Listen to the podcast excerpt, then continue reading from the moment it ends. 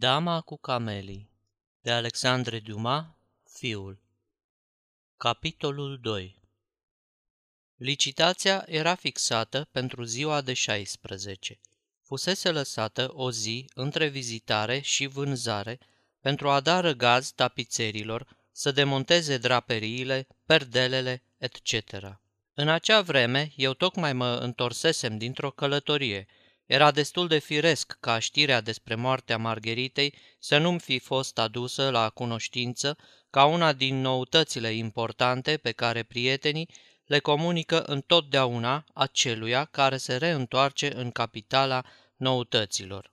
Margherit era frumoasă, dar pe cât de mult zgomot face viața complicată a acestor femei, pe atât de puțin zgomot provoacă moartea lor. Ele sunt ca soarele, care, uneori, apune la fel cum răsare, fără strălucire. Moartea lor, atunci când mor de tinere, este aflată de toți amanții lor în același timp, deoarece, la Paris, aproape toți amanții unei fete cunoscute se învârtesc în același cerc. Se mai schimbă câteva amintiri despre ea și viața unora și a altora continuă, fără ca să fie tulburată de acest incident, măcar cu o lacrimă. Astăzi, la 25 de ani, lacrimile au devenit un lucru atât de rar încât nu poți să le dăruiești primei venite. Abia dacă obțin acest lucru părinții, care plătesc pentru a fi plânși și asta în raport cu cât au dat. În ceea ce mă privește, deși inițialele mele nu se aflau gravate pe nici unul din lucrurile care aparținuseră Margheritei, această îngăduință instinctivă această milă naturală pe care o mărturiseam adineauri mă făcea să reflectez asupra morții ei mai îndelung poate decât ar fi meritat. Îmi aminteam că o întâlnisem adeseori pe Marguerite la Champs-Élysées, unde venea cu regularitate, în fiecare zi, într-un mic cupeu albastru, tras de doi splendiți armăsari murgi. De câte ori o vedeam, mă impresiona în făptura ei o distincție puțin obișnuită la asemenele ei, distincție pe care o accentua încă și mai mult o frumusețe cu adevărat excepțională.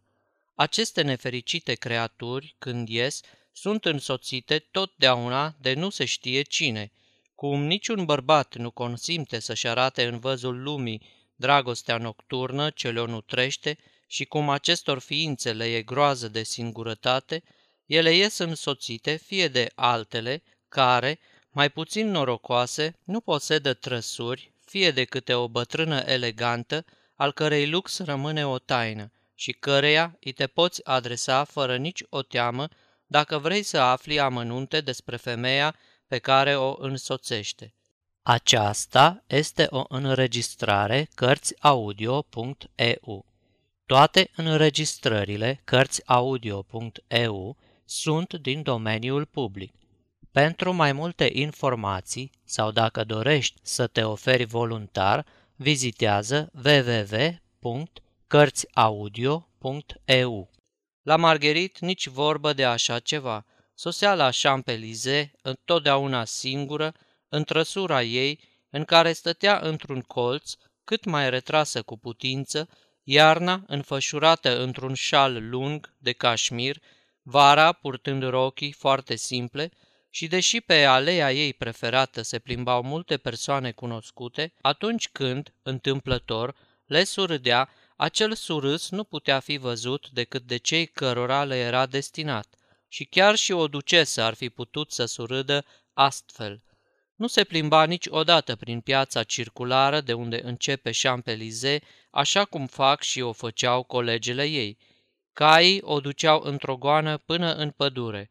Acolo cobora din trăsură, se plimba vreme de o oră, apoi se urca din nou în cupeu și se întorcea acasă în trapul vioi al celor doi murgi. Toate aceste scene, la care asistasem uneori, se perindau acum din nou prin fața ochilor mei – și regretam moartea acestei femei, așa cum îți pare rău de distrugerea totală a unei frumoase opere de artă. Era cu neputință să întâlnești frumusețe mai fermecătoare decât a Margheritei. Înaltă și subțire până la exagerare, ea poseda în cel mai înalt grad arta de a ascunde această mică scăpare a naturii doar prin simpla aranjare a lucrurilor ce le purta. Șalul ei de cașmir, atât de lung că aproape atingea pământul, lăsa să se întrevadă, de o parte și de alta, volanele bogate ale unei rochii de mătase, iar manșonul stufos care îi ascundea mâinile și pe care îl ținea la piept era mărginit de niște cutulițe atât de meșteșugit aranjate, încât chiar ochii cei mai pretențioși cu putință n-ar fi putut să găsească nici un cusur formelor sale. Capul, o adevărată minune, era obiectul unei cochetării deosebite. Un cap micuț, pe care maică sa, cum ar fi spus Alfred de Muset, părea să-l fi făcut anume așa pentru a-l face mai cu grijă. Într-un oval de o grație ce nu poate fi descrisă, puneți doi ochi negri cu niște sprâncene atât de fin arcuite încât păreau pictate. Peste ochii aceștia aruncați vălul genelor lungi care, plecându-se, umbreau frăgezimea trandafirie a obrajilor. Trageți și un nas fin, drept, spiritual, cu nările ușor deschise de o năzuință arzătoare către viața senzuală. Desenați o gură frumos conturată, cu buzele întredeschise grațios, pentru a lăsa să se vadă niște dinți albi ca laptele. Colorați pielea cu puful mătăsos al piersicilor neatinse de mâna omenească și veți obține tabloul complet al acestui căpșor fermecător. Părul negru, ca tăciunele, ondulat natural sau nu, se despărțea pe frunte în două șuvițe dese, care se pierdeau înapoi a capului, lăsând să se vadă vârful urechilor, la care străluceau două diamante, fiecare în valoare de câte 4-5 mii de franci. Cum de s-a putut ca viața cea mistuitoare să nu schimbe de pe figura Margaritei expresia feciorelnică, copilărească chiar, ce o caracteriza. Iată un lucru pe care suntem nevoiți să-l constatăm fără a-l înțelege. Marguerite poseda un minunat portret al ei făcut de Vidal, singurul om al cărui talent putea să-i redea frumusețea. După moartea ei, am avut la mine acest portret pentru câteva zile și asemănarea era atât de uimitoare încât, mulțumită lui, am putut da unele amănunte, pentru care n-ar fi fost suficiente, poate, numai amintirile mele. Unele detalii din acest capitol nu le-am aflat decât mai târziu. Le scriu totuși acum pentru a nu mai reveni asupra lor când voi începe să povestesc viața acestei femei. Marguerite asista la toate premierele și își petrecea toate seriile la spectacole sau la baluri. Ori de câte ori se juca o piesă nouă, puteai fi sigur că ai să o vezi împreună cu trei lucruri de care nu se despărțea niciodată și care se găseau așezate totdeauna în fața ei pe balustrada lojii de rangul întâi, binoclul de teatru, o pungă cu bomboane și un buchet de camelii. Timp de 25 de zile pe lună, cameliile erau albe, 5 zile roșii. Nimeni n-a cunoscut vreodată cauza schimbării culorii, fapt pe care îl menționez fără a-l putea explica și pe care îl remarcaseră de asemenea și obișnuiții teatrelor pe care le frecventa cel mai des, ca și prietenii ei. Niciodată Margherit n-a fost văzută purtând alte flori decât camelii. Din această pricină, cei de la doamna Barjon, florăreasa ei, o porecliseră dama cu camelii și așa avea să-i rămână numele – mai știam, de altminteri, că toți cei care trăiesc într-o anumită lume la Paris, că Marguerite fusese iubita tinerilor celor mai eleganți, că nu se sfia să o mărturisească și că ei înșiși, de asemenea, se lăudau cu asta, ceea ce dovedea că și amanții și amanta fusese rămulțumiți unii de alții. Totuși, de vreo trei ani încoace, în urma unei călătorii la Baneres, se spunea că trăia doar cu un bătrân duce străin, enorm de bogat și care încercase să o rupă de viața ei trecută, ceea ce ea, de altminteri, păruse să accepte de bunăvoie. Iată ce mi s-a povestit în această privință. În primăvara anului 1842, Margherit era atât de slăbită, atât de schimbată, încât medicii îi prescriseră o cură de ape, drept care plecă la Baneres. Acolo, printre bolnavi, se afla și fica ducelui de care a fost vorba mai sus și care nu numai că suferea de aceeași boală, dar semăna leit cu Margherit, încât ai fi putut jura că erau surori. Numai că tânăra ducesă era bolnavă de ftizie în ultimul grad și, la puține zile după sosirea Margheritei, își dădu sfârșitul. Într-o dimineață, ducele, care rămăsese la Baneres, neîndurându-se să părăsească pământul în care își înmormântase o parte din sufletul său, o zări pe Margherit la încrucișarea unor alei. I se păru că vede trecând umbra copilei sale și, îndreptându-se spre ea, îi luă mâinile, plângând, o îmbrățișă și, fără să o întrebe cine era, o imploră să-i îngăduie să o revadă și să o iubească întocmai ca pe imaginea vie a fiicei sale moarte.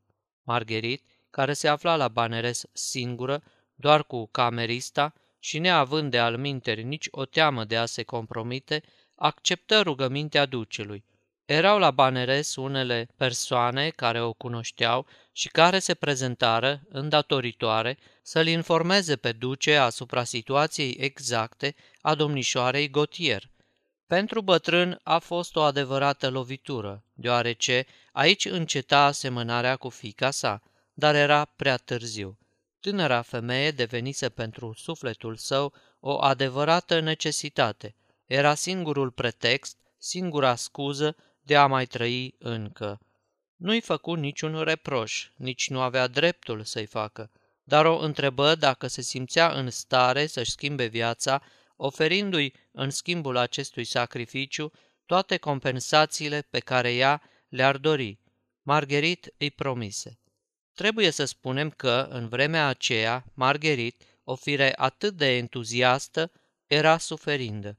Trecutul îi apărea ca una din cauzele principale ale bolii ei și un fel de superstiție o făcea să spere că Dumnezeu se va îndura și că în schimbul pocăinței și al îndreptării sale îi va lăsa frumusețea și sănătatea.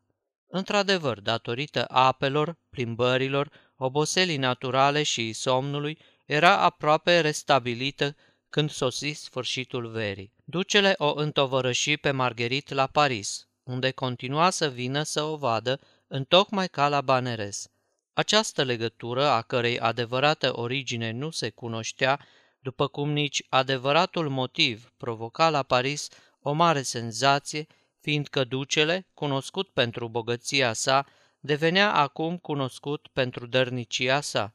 Apropierea dintre bătrânul duce și tânăra femeie fu pusă pe seama libertinajului, des întâlnit la bătrânii bogați. Se presupuneau atâtea, doar adevărul nu. Totuși, sentimentele acestui tată față de Margherit izvorau dintr-o sursă atât de pură, încât orice altă legătură cu ea, în afară de cea sufletească, i s-ar fi părut un incest și niciodată el nu i-a adresat vreun cuvânt pe care fica sa nu l-ar fi putut auzi. Departe de noi gândul de a face din eroina noastră altceva decât era, vom spune deci că atâta timp cât ea rămăsese la Baneres, promisiunea făcută ducelui nu fusese greu de ținut și că fusese ținută chiar.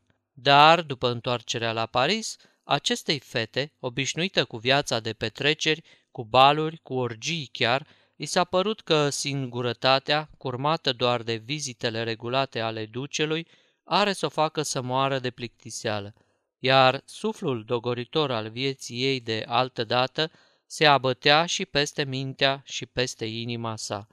Mai adăugați că Margherit se reîntorsese din această călătorie mai frumoasă ca oricând, că avea 20 de ani și că suferința adormită, dar nu învinsă, făcea să trezească, iarăși, acele dorințe înfierbântate care sunt aproape întotdeauna urmarea bolii de piept.